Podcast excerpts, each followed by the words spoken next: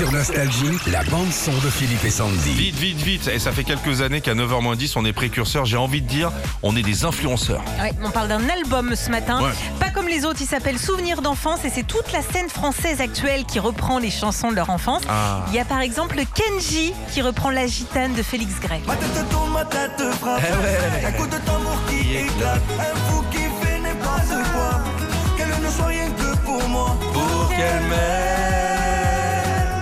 Je ferai n'importe quoi.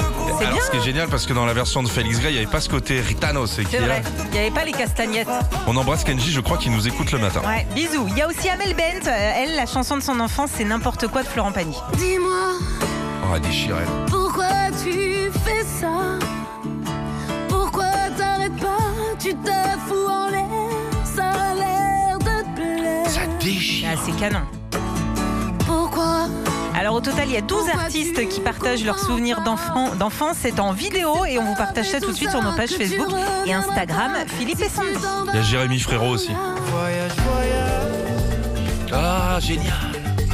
Plus loin que la nuit et le jour. Voyage, voyage. Ah, j'aime bien.